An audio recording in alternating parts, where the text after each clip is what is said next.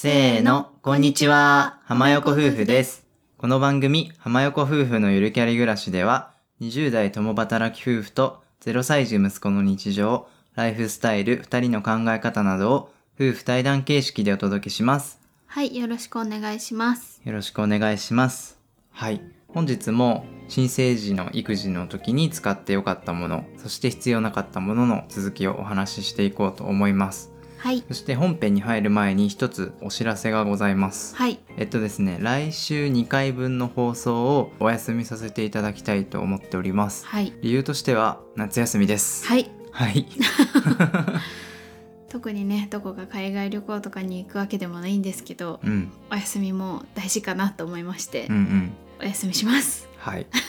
そうですね。我々のラジオずっと月水金で最初始めて、うん、で途中でねちょっと育児が大変でカーキンで休まず続けてきたんですけど、うん、一旦2回ぐらいうん。お休みしてうんゆっくりしようかなと思ってます。はい、別にあの放送が嫌になったとか、うん、そういうわけではなくて、うん。まあ、単純にちょっと一回ねうん。リフレッシュして、うん、うん。あの会社も休みをいただいてるので、うん、うん、2人の時間とか、うん、3人でねうん。もっと遊ぶ時間とか、はい。そういうのをゆっくり取りたいなと思ってるので、うん。楽しみにしてくださる皆さんには申し訳ないんですけど、うん。2回分だけお休みをさせていただきます。はい、はい。それ以降はまたね2人仲良く話して続けていきたいと思いますので、うん。引き続きよろしくお願いします。よろしくお願いします。はい。うん、では最初にお知らせ挟みましたが本編に入っていきたいと思います。ぜひ最後までお聞きください。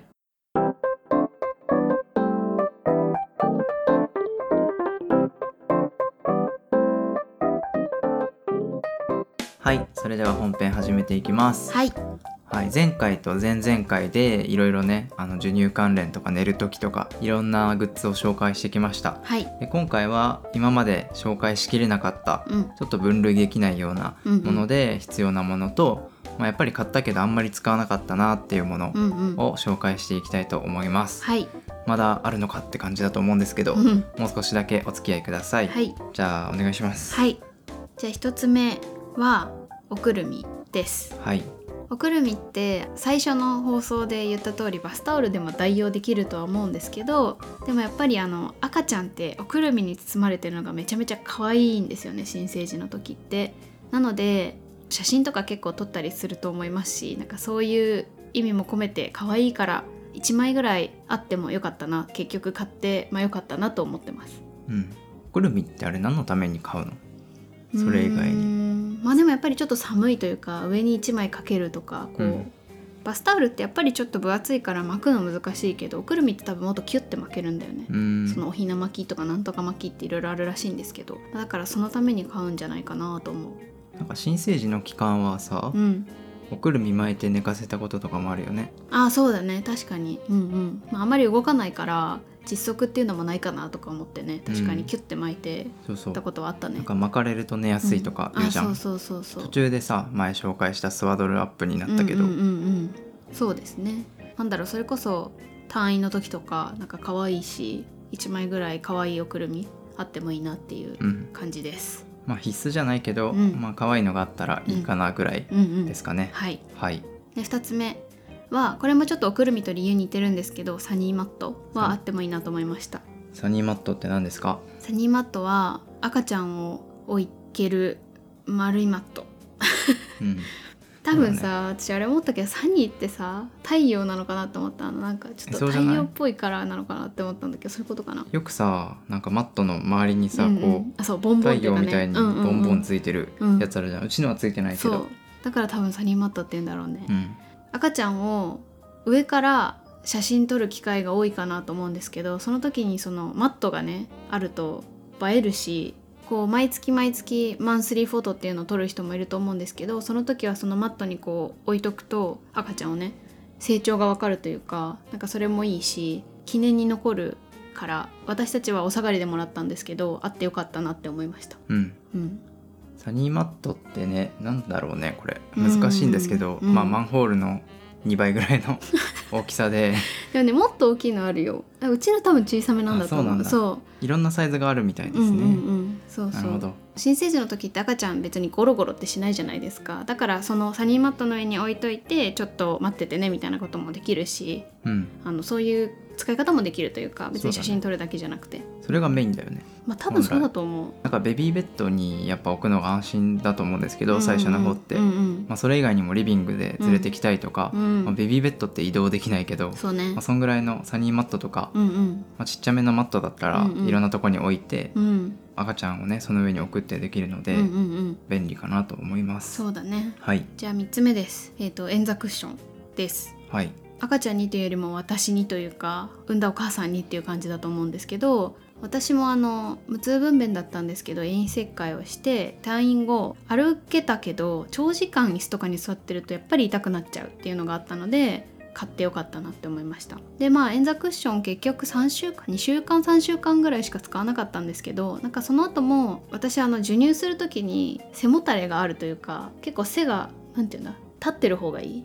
うん、うん、こうグテって背筋が伸びてる方がいい。あそうそうそう。背筋が伸びてる方がやりやすくってなんかそういう時にソファー座ってる時に後ろにその円座クッションを入れたりしてちょっと立ててとか使ってて意外と長く使ってるし今も意外と使ってるので買ってよかったなって思いました。まあ、ドーナツ型のクッションでね、うん。お股のとこに穴が開いてるのでそうそうそう。姿勢よく座れるしね、うん。そこのなんか体重が分散されて、うんうん。多分痛みがそ軽減されるのかなと思います、う、うん、これは特に遠切開痛い方は必要かなと思います、そうだね、うん。なんかよくさうん最初いらないかなって思って、うんやっぱりいるってなってさ、うん。入院中にうん。旦那さんに買ってきてもらったとかさ、うん。なんか結構口コミでねあるよね。私たちもそうだったよね。そうだね、うん、確かネットで買ったけあどでも入院中にやっぱいるってなって買いました。うん。まあこれはだからその切る切らないとかってわからないから、ね。確かに買っちゃうのはちょっともったいないかもしれないんですけど、入院中に買えるとは思うので自分の体調に合わせて買うのがいいかなと思います。うん。うん。アマゾンで買えば、まあ、即日で来ると思うので。そうだね。はい。はい。次がチャイルドシートですね、うんうん。これは必要な人と必要じゃない人いるかなと思うんですけど、うん。赤ちゃんとか子供ってチャイルドシート必須なので、うん。退院する時に自家用車で迎えに行くとか、うんうん。そういう場合は3000に買う必要があります。そうだねで、まあ、チャイルドシートもいろんな種類があって、うんうん。何歳から何歳まで使えるとか、うんうんうん。そういうのがあるのでちょっと早めに見とくのがいいかなと思います。そうだね。で私たちの場合はベビーカーに取り付けられるタイプうんうん。のチャイルドシートを使いました、うん。ヌナっていうねベビーカーのブランドを使ってるんですけど、うん。まあ、それに合わせてチャイルドシートもうん。ヌナのチャイルドシートを使ってます、うんうん。で0歳、まあ、新生児から使えるやつですね、うんで1歳半ぐらいまでかな、うんうん。目安は使えて、うん。その後はまた買い替えるうん。っていうイメージです、うん、私たちも車を持ってるわけではないんですけど、まあ、実家が近いとかいうのもあって結構その車に乗る機会タクシーとかじゃなくて自家用車に乗る機会が多いなっていうので意外とチャイルドシートのレンタルも10回ぐらいするんだったら買った方がいいみたいなちょっと考えてね私たちは買った方がいいかなと思って、うん。車は持ってないんですけど結局買いました。そうだね。うんうん。カーシェアとか使う時とかうんうん。レンタカーとか、うん。そういった時もチャイルドシートって使えるし、うん、まあ、意外と元取れたかなってうん。思います、そう思います。だったらメルカリとかで売ってもいいし確かに。第2子のために取っとくでもいいと思うんですけど、うんうんうん。もし使うのであれば早めに買ってもいいのかなとは思います、そうだね。ちょっと限られてるしね。多分大体新生児からさっきお父さんが言ったように1歳とかまでで、うん。それ以降みたいな感じなので、そうね。途中で買っちゃうとねちょっともったいないかもね。はい、ベビーカーに取り付けられるやつはすごく便利ですね、うん便利だと思います、うん、例えばベビーカーうん。にそのチャイルドシートをつけてうん。実家までうん。電車とかでうん。押していってうん。帰りは送ってもらうからうん。本体からうんうん。カーシートだけ外してうんうん。車につけてうん。荷台というかベビーカーの本体はうん。後ろに積んでうんうんうん。みたいなそうそうそう。感じでできるのでうん。車を持ってないけどうん。結構車に乗るかもっていう人はうんうん。ベビーカーに取り付けられるタイプの、まあ、うん。マキシコシとかが一番有名かなと思そうだね。うんですけど、うんうんうんここら辺のチャイルドシートをうん。見るのがいいかなと思います。はいじゃあ最後ですね。最後はメモリアル系の用品。うん。うん何ざっくり。何言ってるか分かんないと思うんですけど、うんうん。なんだろう思い出に残そう的なうんうん。グッズって意外と忘れがちだと思うんですけど、うんうん。まあ、例えば我々の場合で言うと赤ちゃんの手形とか足形うん。を取れるフォトフレームみたいなやつを買いました、うん。これはあの粘土でねうんうん。新生児に暴れ回る手をね、うん。無理やりうんうん。申し訳ないけどうん手でね押して、うんうん。足も押して、うんでまあその時すっごいちっちゃい足とか手のうんサイズってその時しかねうん。残せないから、うん。それ残してうんうん。額縁にして今飾ってます。そうですね、うん、なんか私たちは粘土にしてよかったなと思ってそれこそ粘土って何回でもやり直しができるんですよ、うん。なんかこう絵の具みたいのだと失敗しちゃったら多分ね紙をまず変えなきゃとかいろいろ大変だと思うんですけど意外とそういう意味で粘土は良かったです、うん、まあ、ただ寝てる時とか機嫌がいい時にやらないと大変なことになります、そうだね。まあ、あとさいろいろ多分 Amazon とか楽天とかで調べると出てくると思うんですけど、うん例えばお母さんが入院している時うんにうん。産んでうん。子供につけるバンドがあるんですよ足に。あーうんうんの取り違い防止に赤ちゃんにつけるバンド、それを入れるケースとかね例えば。うん。とかあとあれだよね有名なのは体重とかさそういううんのをお皿に彫ってもらってとか、写真立てに彫ってもらってみたいなのとかは割とよく見る、そうだね、うん、デパートとかにも結構売ってるイメージですね。う。ん、産後って結構バタバタするんで、うん。そこまで気が回らないかもしれないんですけど、うん。早めにこういうのあるんだって知っておけば、うんうん。ポチればすぐ届く時代なので、うんうん。いいかなと思います。はい。はい、ここまでが新生児から我々がいろいろ必要だったものを紹介していきました。うんうん何かね一つでも参考になれば嬉しいです。うんはいで次は、まあ、我々は育児で最初の方別にいらなかったなと思ったものを紹介していきたいと思います。うんこれ買うか迷ってるっていう人は参考にしてもらえればなと思います。はいじゃあ最初は靴下ですね。うん靴下は意外とね使わなかったですね。うんそれこそ寒いかなと思って1着とか2着とか買ったんですけどそもそも新生児ってめちゃめちゃ小さいから肌着とかロンパースで足隠れちゃうんですよ。だからなんかわざわざ靴下を履かせることもなかったしあとなんかどこかで読んだんですけど赤ちゃんって結構足の裏で体温調節をしてるらしいんですよ。眠い時はあったかくなるしそうじゃない時は冷たいとかこう汗ばんでる時はちょっと暑いとかなんかそういうことをしてるみたいでそんな靴下履かせない方がいいよみたいなことも書いてあったので寒くないんだったらいっかみたいなのでね、結局一回も履かせませんでしたそうだね、うん。まあ、真冬とかね、うんうんうん。そういった時にやる時はあってもいいかなと思うし、まあ、これからもうちょっと靴履いてお出かけするようになったら必須だと思うんですけど、うん最初寝てばっかだしそんなに家から出る機会もないと思うので、ん。まあ、新生児のうちは少なくともうん。靴下はいらないかなと思います。はい。次はミトンですね。はい、ミトンって何でしょうか？手袋ですね。うんうん。赤ちゃんって顔をひっかいちゃうからそれ防止のためにミトンさせるみたいなの見るんですけどまあ爪をこうしっかり切っておけば引っかくこともなかったのでうちは結局買わなかったね。うん、うん。そうね。うんうん。ミトンしてる姿が可愛いみたいなのはわかるんだけどそれだけのために買うのもなと思ってなんかすごい引っかく子だったら買おうかなと思ったんですけどうちはそんなにうん、ね、まあ今ちょっと暴れ回りすぎて すごい引っかいてるけどでも新生児の時はそんなね感じだったから、うん。結局使わなかったですね確かに。うんいつ使えばいいとかよくわかんないね。うん買ってもさ、なんかずっとつけてるわけにはいかないじゃん。うんうんそうだよねそれこそ手もねいろんなものをこう握ったりとかもするからまあ本当に使うんだったら新生児期間だけだとは思うんですけど、うん、赤ちゃんによる。るかもしれないけどうんうんまあなくてもうちは問題なかったよっていううんアイテムです。はい、はい。うん、次はおしゃぶりうんうんうんですね。これはうちもまだ使ってなくて、うん、まあ、もし必要なら買うでもいいのかなと思います。そうだねなんか必須ではないよね。必須ではないですね夜泣きがすごすぎておしゃぶりしたら大丈夫だったとかだったら全然ありだと思うんですけどなんかそういうので買えばいいかなと思うよね最初からこう絶対準備しなきゃいけないもんじゃないなと思いましたうん、はい。うんまあ、これもおしゃぶりしてる姿が可愛いっていうのはうんあるかもしれないんで、確かにそういう理由であればうんうんうんいいのかなと思います。うんうんうんうんただ必須ではないですね。うん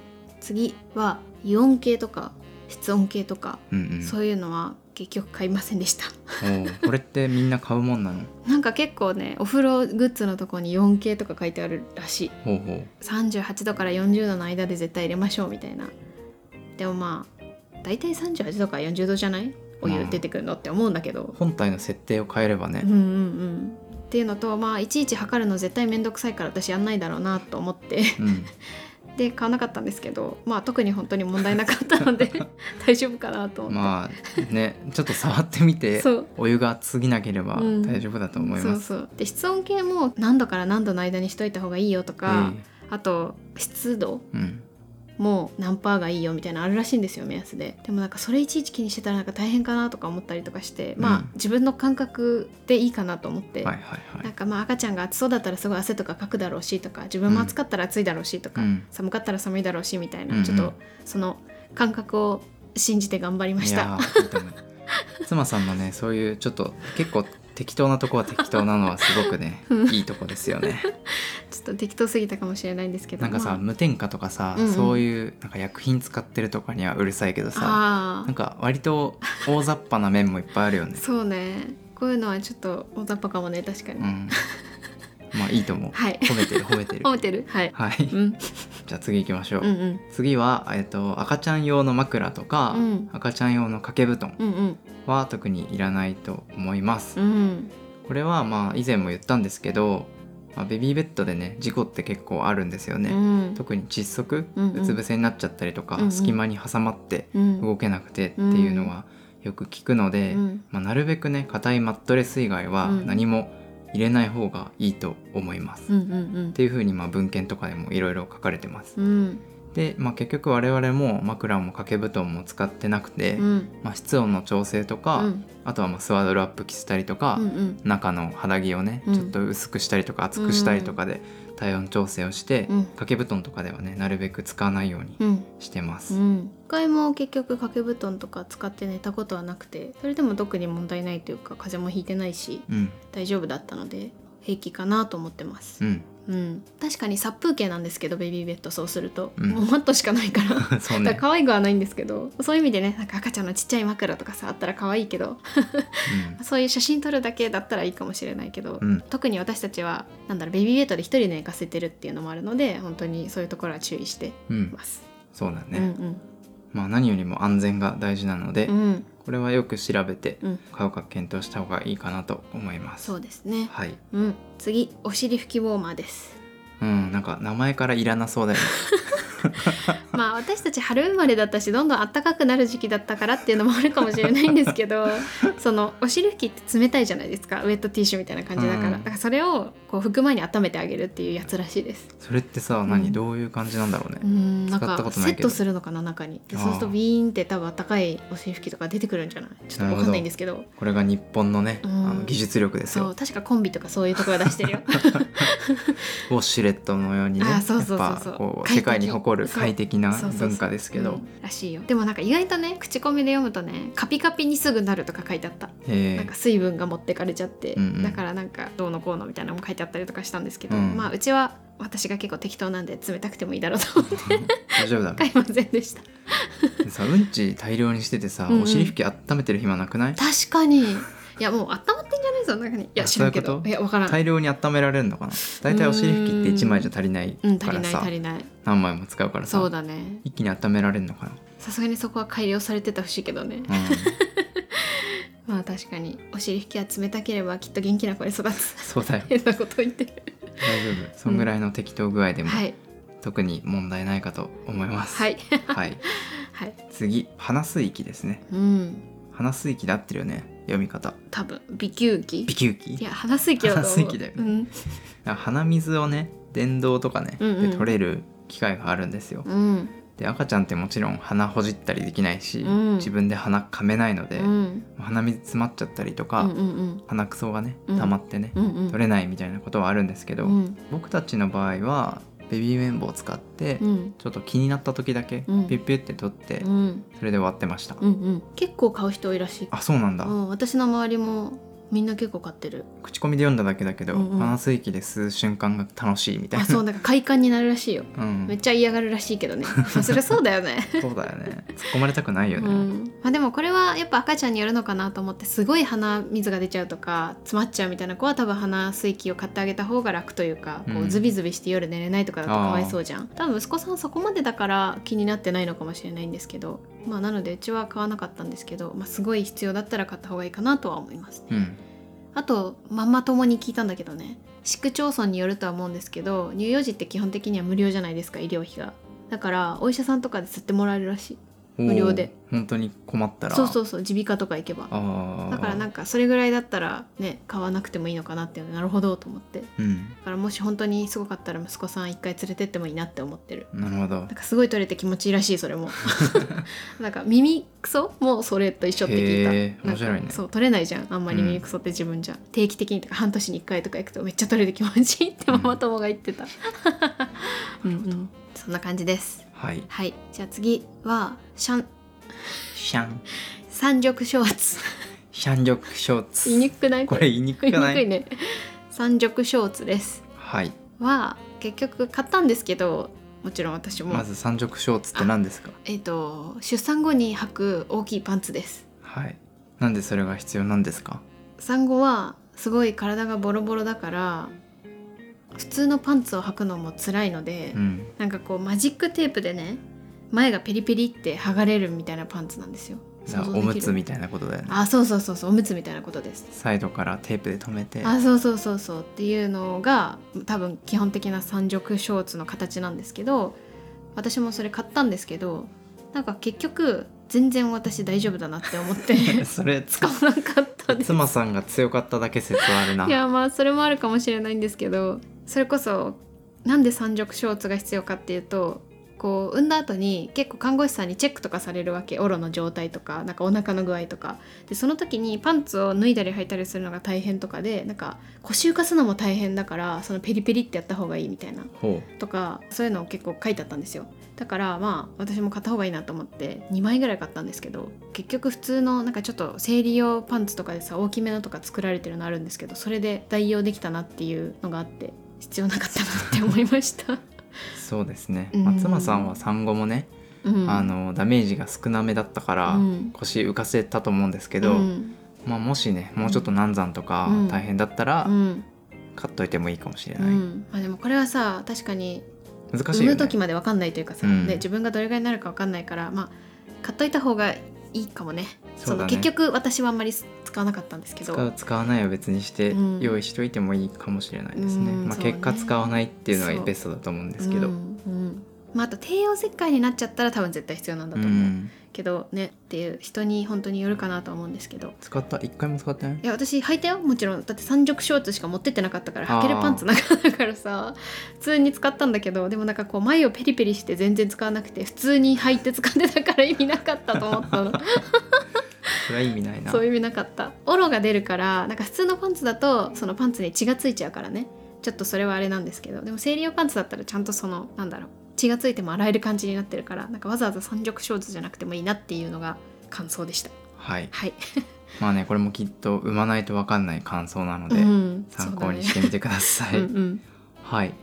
次は、まあ、ちょっとしょぼいんですけど、うん。ベビー用ハンガうーんですね、ベビー服ってめちゃめちゃちっちゃいんですけど、うんうんうん。まあ、普通のハンガーじゃもちろんね干せない干せないですね。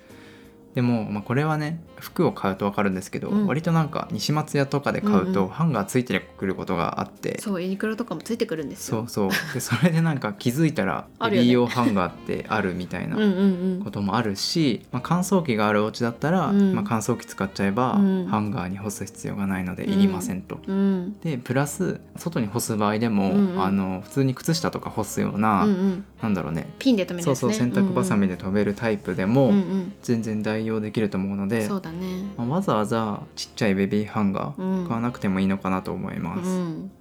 まあ、これもあの世界一幸せな選択って言われる水通しってあるじゃないですか。3000うん、知らない人の方が多いと思う。そっか。あの子供服をね買った時のまま着せるんじゃなくて一回洗濯をしてそれこそ水を通すから水通しって言うんですけどその水通しをしてなんだろう化学繊維とかがついてないというかまあちょっと一回きれいにするっていう儀式というか、まあ、一応やった方がいいですよっていうのが推奨されててでそれがあまりにも多分ベビー服がちっちゃいから可愛いんですよフォルムがこの並べた時に洗濯して。で世界一幸せな洗濯って言われてるんですけどその時に確かにベビー用ハンガーがあると映える。とは思う、映えたい人は買ってください。そう。うちは面倒くさくてしませんでした、はい、うんうん、で次はベビー用洗剤はうちは結局買いませんでした。っていうのも大人とそのベビーちゃんの服を分けて洗うっていうのがどうしても絶対面倒くさすぎて私はやらなくなると確信してたので、はい、正しいです。なのでもうこれを機に大人の洗剤もちょっと自然由来の低刺激のものにすれば赤ちゃんも一緒に洗って大丈夫だろうなと思い結局洗剤自体を買いました家の。でうちはエコベールっていうのにしたんですけどまあそれで特に今のところ何も問題ないというか洗剤でかぶれちゃったみたいなこと息子さんもないので良かったなと思います。うん分けてたら一日何回洗濯しなきゃいけないんだろうね。無理無理無理無理。だよね。うん。っていうのでなんかそういう面倒くさがりの人はねわざわざベビー用洗剤とか買うんではなくて、うん。こう全部の洗剤自体を変えるのがいいかなと思います。うん。まあトータルで見たら安いんじゃない？うん、まあそれの方が分けるより。うん、だって水道代とかもとかにならないしっていうのもあるので、エコベールとかそういうね環境とか、うん、うん。そういうのに配慮したのってちょっと高いかなと思うんですけど。そうね。まあそれをねまとめて使えると思えば、うん、結局安い買い物になると思うので、はい。これはそれがおすすめですね。はい、はい。でまあいらなかったシリーズはこんな感じなんですけど、うんまあ、あと補足でうんうん。2つほど、うん。とまあ、ベビーカーと抱っこ紐ですね、うんうん。これは必要なんですけど、うん。すぐにはいらないかなと思います。そうだね。なんとなく目処だけつけといて、うん。まあ新生児期間であんまり使わないかなと思うので、うん。まあ、生後1ヶ月までの間にうん。買えばいいかなとは思います、そうだね。うちも結局一回も新生児期間使いませんでしたね。なんかそれこそベビーカーも抱っこ紐も新生児用のもの買ったんですけど、まあ、1回ぐらい使ったかなぐらい。うん、練習でね。そうそうそうそう。でも本当に外に出てお散歩っていうこともほぼしないしちょっと外に出て外気浴はするけどでもなんかその時も抱っこ紐とか怖すぎてできないからもう抱っこの方がいいんですよ。うん。ね。赤ちゃんこうやって抱えて。だからなんか結局あんまり使わなかったのですぐにはいらないかなっていう印象でした。そうだね、うん。まあおいおい買えばいいかなと思います、うん我々はベビーカーはヌナっていうブランドを使ってます、うんこれはめちゃめちゃ気に入ってます、うん、これはとてもおすすめです。とってもおすすめです。なんかね可愛いうん、まず。そうオランダ生まれなんだよね。そう。スタイリッシュだよね。うん。うん。まあベビーカーもめちゃめちゃ種類あって、うん。結構いろいろ調べて、調べた。まあサイベックスとかうん。あとはヨーヨーとか。ヨーヨーとかエアバギーとかねそこら辺がねちょっと有名というか、ね可愛い系で有名、ね。まあ、あとは日本製のんコンビアプリカとかうんあると思うんですけど、うん。まあ、ヌナってあんまり被らなかったしそう。そこがポイント高くない？うん、使い勝手もいいし、うん。そう。割と走行性を重視してかつ被らなくて可愛いっていうののその三択の軸でやったらなんかもうなくて。大変だった。でもしっくりきたよね。う。ん。めっちゃ良かったです。うん。うん。で抱っこ紐はエルゴベビー使ってます、これは有名うん。だと思うんですけど、オムニクールエアだったかな。なんかちょっとメッシュになってるやつ。うんうん。使ってます、そうね。うん、うん。なんかアウトレットだっけ？いやなんかなんかちょうど廃盤になっちゃう。そうだ。半額ぐらいになってそうたんですよね。そうそうやつだったから買っちゃいましたね。衝動買いしました、うん。なんかコストコとかでも安く売ってるみたいなんあでそうそうそう。なんか説明書が英語だけどコストコは安いって聞いたな。うんうん。うんうん。まあ、そういうのをいろいろ調べてうん。準備しておくのがいいかなと思います、はいはいとっても長くなりました。結局1時間半紹介してたの？そうね。やばくない？やばい。どんなテレフォンショッピングだよっていう。確かに。はい。うんうん。そうね、まあ何か一つでもうん、参考になれば嬉しいです。声だけだとねなかなかイメージもつかないなと思うんで、うん。まあちょっとこれから頑張ってブログを書いてお。写真とかうん。あとは商品リンクとかもうんうん。貼って分かりやすいように紹介しようかなと思うので、はい。ちょっとまだ書けてないんですけど、うんうん。お待ちください。はい。はい、で最後にもう一度ご案内なんですけど来週ね2回分ちょっと夏休みをいただきます、うん。あのリフレッシュしてうん。また楽しく配信を続けていきたいと思いますので引き続きよろしくお願いします。はい。はい。浜横夫婦のゆるキャリ暮らし今回の放送は以上です。各種ポッドキャストで配信しておりますのでぜひ登録フォローよろしくお願いします。またお便りはプロフィール欄のリンクから送っていただけます。ぜひ気軽にコメントメッセージ感想をお寄せください。